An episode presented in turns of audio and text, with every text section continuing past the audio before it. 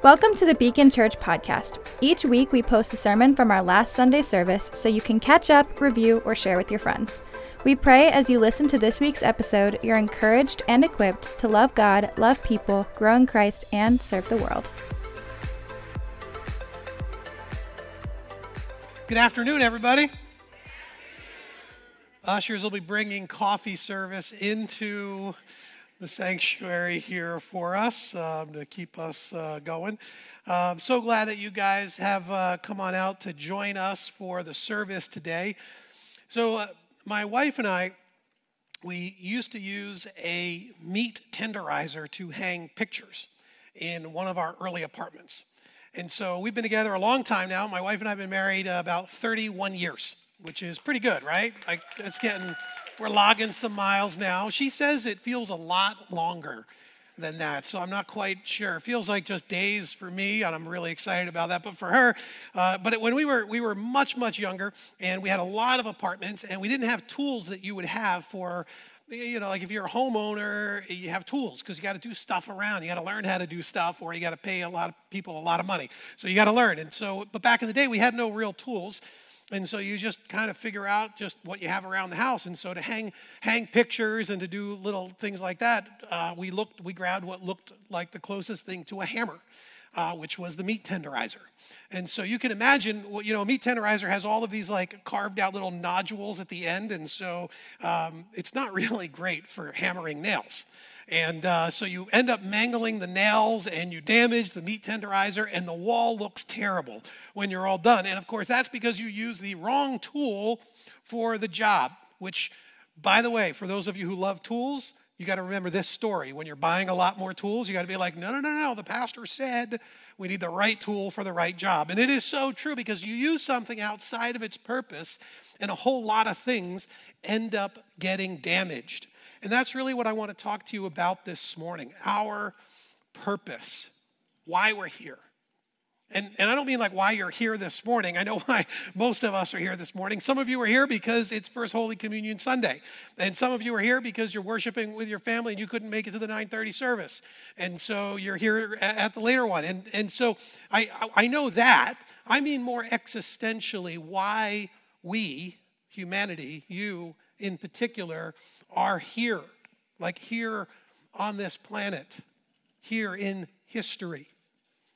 And there's a, a, somewhat famous Bible verse in the Old Testament book of Joshua. People like to put it on social media, or maybe it makes it on a coffee mug sometimes because, you know, that's inspirational in the morning when you most need it, I guess. The coffee's not cutting it. Uh, but but this, this Bible verse is far more important than a little bit of morning inspiration.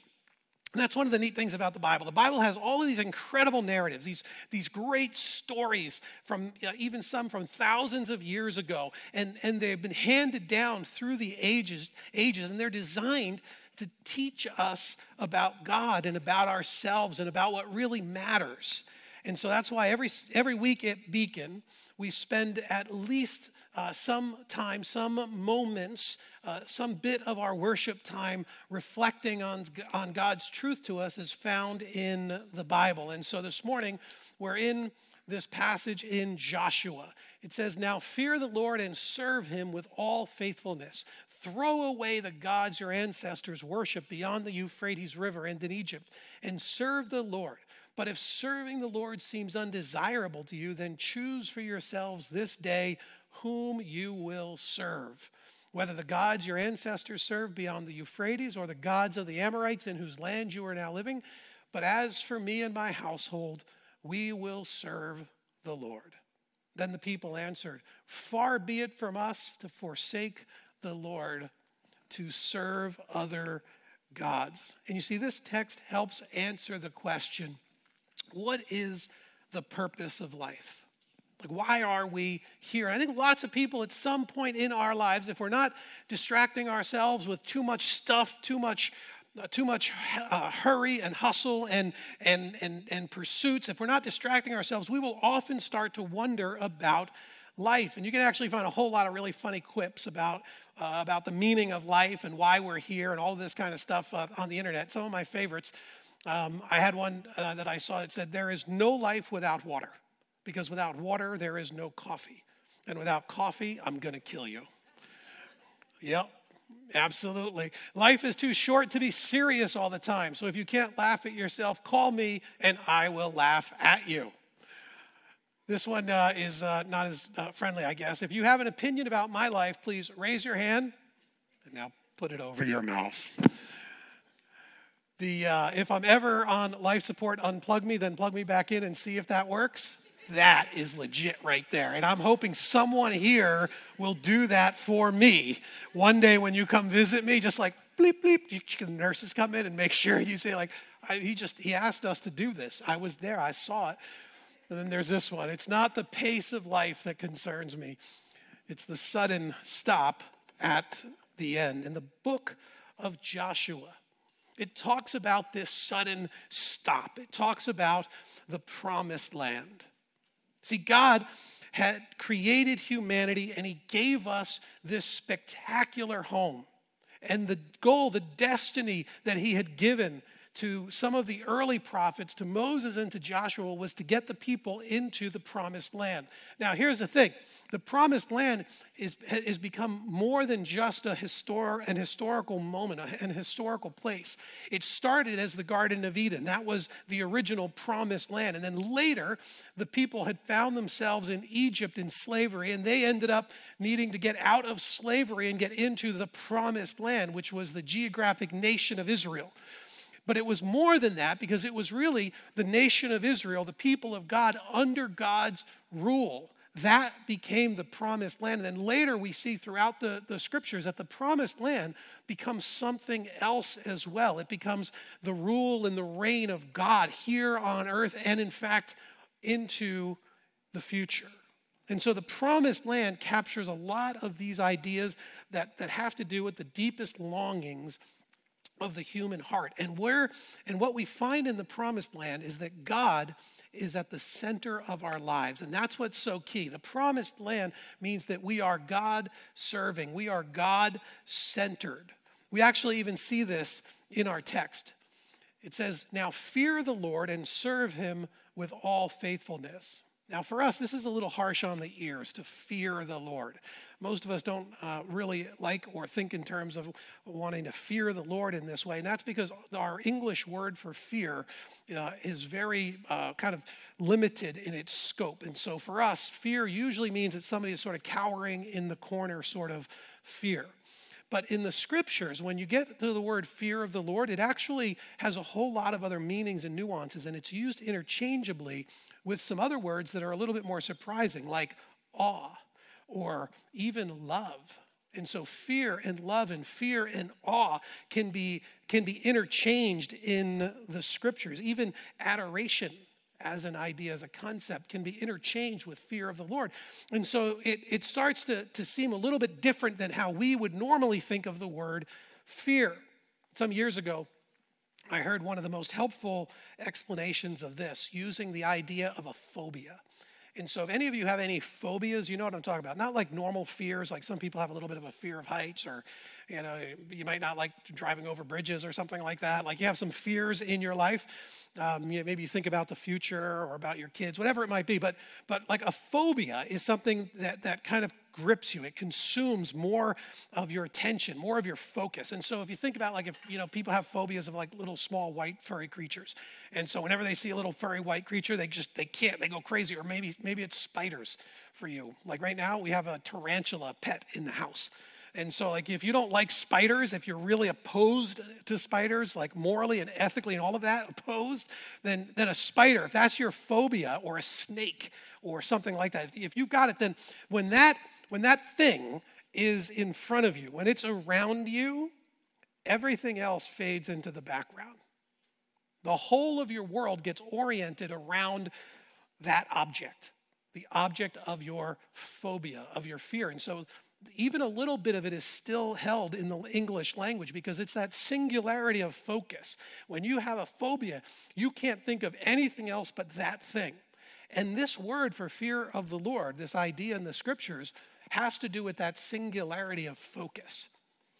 And so it can, it can manifest in all sorts of different ways as awe, as adoration, as love, as fear. And, but it has to do with the whole of our attention, the whole of our focus, the whole of our lives being oriented around that object. And so you can now see why it's such an apropos way of describing God being the central focus of our lives. And when God is at the center, we experience this fear of the Lord, then we will actually experience more and more of the promised land. But humanity was not content living with a God centered life in the promised land, not in the, the Garden of Eden and never since as well. And so we fell from grace. We wanted to be independent from God. And that fall from grace ends up cutting ourselves off from the single most important relationship that humanity needs the creation, the creature with our Creator. And we've been cut off from that. And as a result of that rebellion, the whole of the world broke. If you read the first book of the Bible, the book of Genesis, that's what that's a whole story of. We had this perfect world in the promised land, and because we wanted to be self-driven, self-guided, because we did want we wanted to live independent of God, we ended up breaking the world. We turned on each other. Marriages began to degrade. We turned on our own flesh and blood, Cain and Abel. We, we started hurting our siblings, and we watched as the civilization itself became increasingly bankrupt, and we participated in the degradation and the disintegration of our culture. Now, sickness and abuse and neglect. This became our normal experience. Loneliness and, and frustration. We ended up wearing those every day. And so we ended up in slavery. The irony, of course, is that the very things we thought that would save us from the decline are the very things that enslave us. And that's sort of one of these wicked little twists of our fate. So now our careers and our relationships, habits that we actually thought were going to bring us happiness, now feel more like bondage. And we have addictions and, and failing marriages, and we have struggling kids and financial woes and fears and insecurities. This is the new reality since the fall. There was a marketplace ad on social media I read some time ago. It started as it said white gold engagement ring. That was what's for sale. Then the ad read, like new condition, however, last worn by Satan herself. Ring may be cursed as it tends to leave a path of destruction behind it. Possible events associated with this ring include, but are not limited to, damage to house, vehicle, heart, and swarms of locusts. The world is broken. We are broken. We needed help. We needed someone to save us.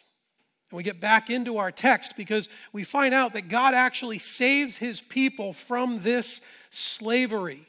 He does this at a moment in time and with a man named Moses. Now, the name Moses means draw out. That's the, the actual meaning of his name. And so he was drawn out of the Nile, but it also tends to paint a picture as to what he was doing. They were living at the time in the land of slavery, the land of Egypt. And in that land, Moses was to draw them out on their way to the promised land. And they did that. He did this with a moment called the Passover. That was the instrumental moment. And so the people had been struggling under the oppression of the Egyptians. And as they they struggled. God was providing these incredible signs to, to help free them from Egypt. And the last of the, of the great plagues was going to be the worst. An avenging angel was going to come over the whole of, of the nation, including the houses of the Israelites, and was going to strike the firstborn. So every house would experience this great mourning and lament. There would be suffering for our sin and our rebellion. But God instructed Moses, and it was an unusual kind of a rule, and it, and it was the way that the Israelites could escape this coming judgment. And he said, Listen, what you're going to do is you're going to take a lamb, it's an innocent, perfect lamb, and you're going to kill it. And you're going to take blood from that lamb, and you're going to put it on the doorposts of your house, as if the blood were protecting and marking your house.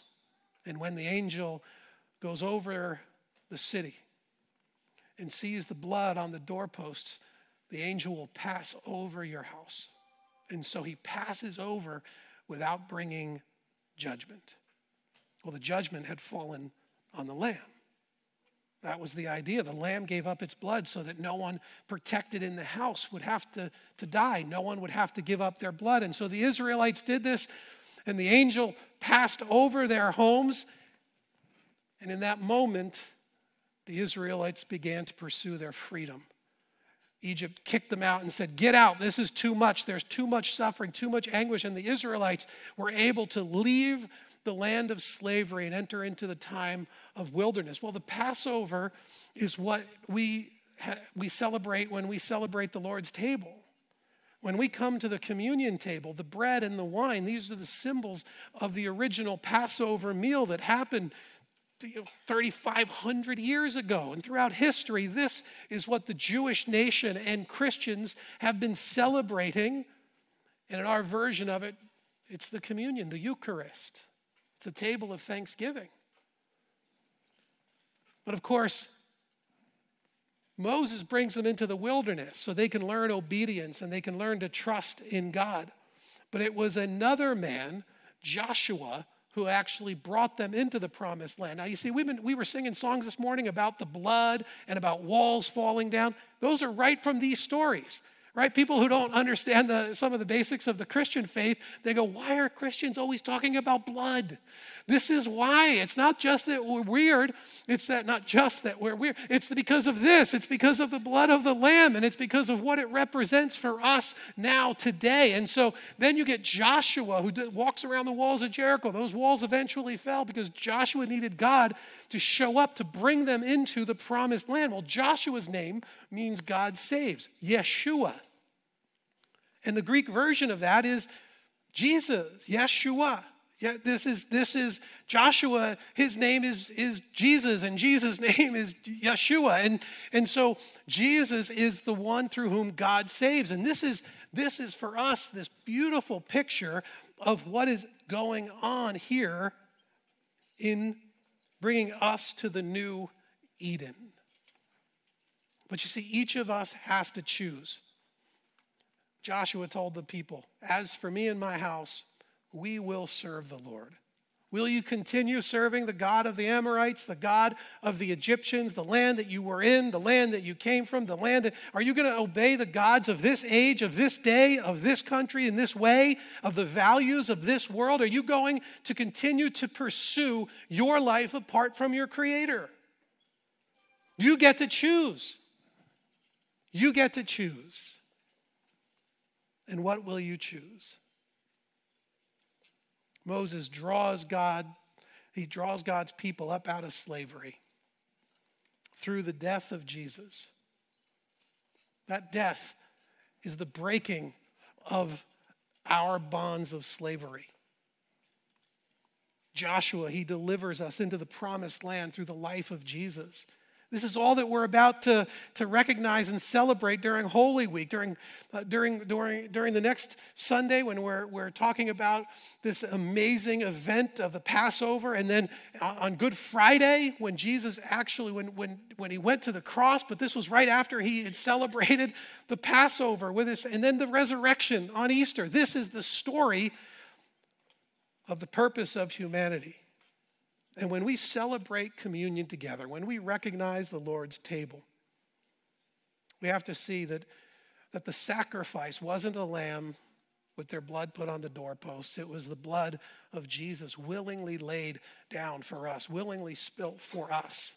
The blood of Jesus that now we get to apply to the doorposts of our house so that when judgment comes, we will be rescued from it it is how we enter the promised land and we get out of our own self made slavery. So today we celebrate these kids who are declaring that Jesus is the center of their lives. As best they understand it at this stage in their development, they're saying, Yes, this is what me and my family long for to put Jesus at the center of our lives, at the center of our stories, that we might stand in awe, that we might adore, that we, we, we might walk with Him once again.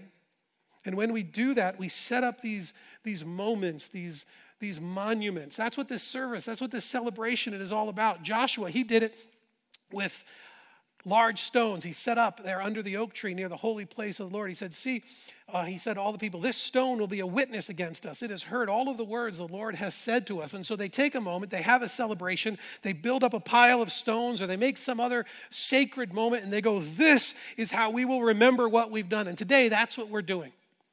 We mark this moment, we take pictures of it for, for the future, we remember it, we tell stories, there's certificate, there gifts, all this stuff goes on because we are trying to remember what it was that God did for us and what our commitment was to Him. We chose this day. And I, we know we want this for our kids, but the, but the call that Joshua makes is for you as well. Choose this day whom you will serve. The gods of this day, the gods of this age, or the God who loved you so desperately that he sent his son, who willingly laid down his life so that you might leave the land of slavery and be promised the new Eden, the new heaven, the new earth. So let's invite the kids forward as we get to celebrate with them their first Holy Communion.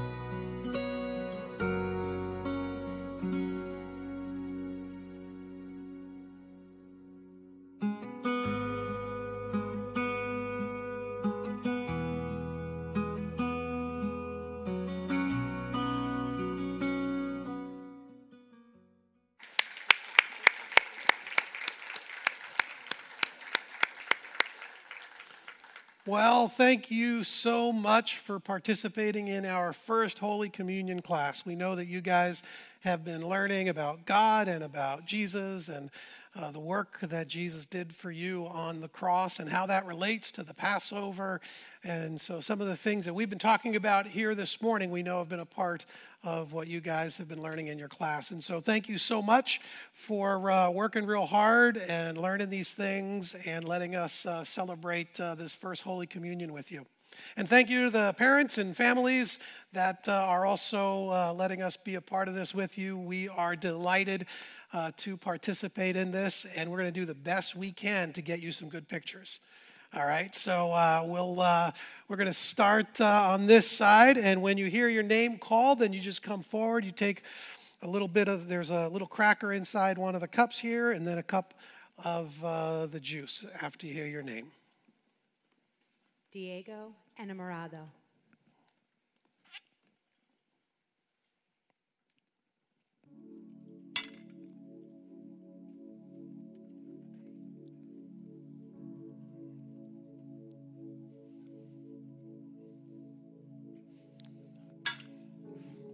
Mia Gabrielle Famuso.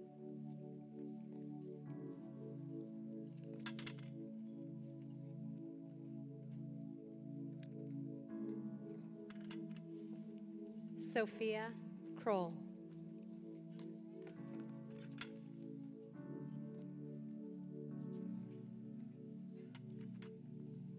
Nicholas Kroll.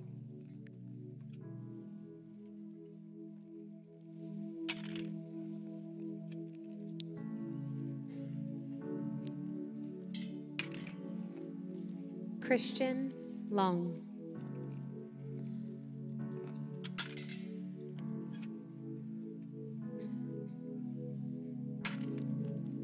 Liani Lung.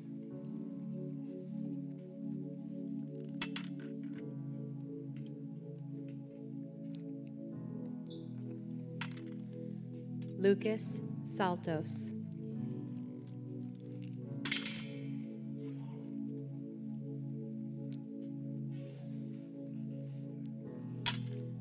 Layla Sangrajka.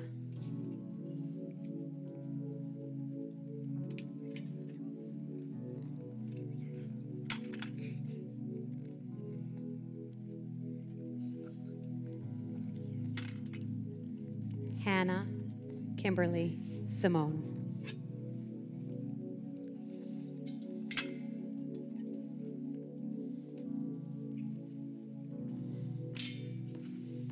Caleb Alexander Welch.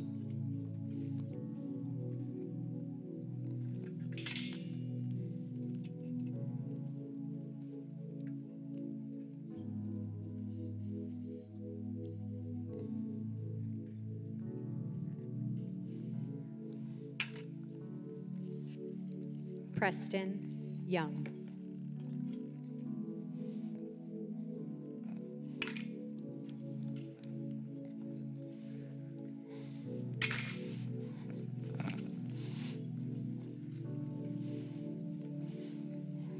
Can we give them a round of applause? All right, let's squish in a little bit. We're going to face that way and get a picture you can uh, prove this to them later.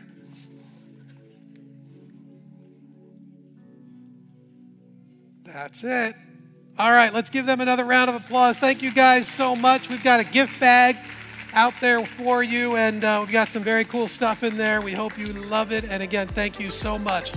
See you guys. If you enjoyed the sermon, want to learn more about Jesus, or get to know our community, please visit beacon.church to get connected. We would love to hear from you.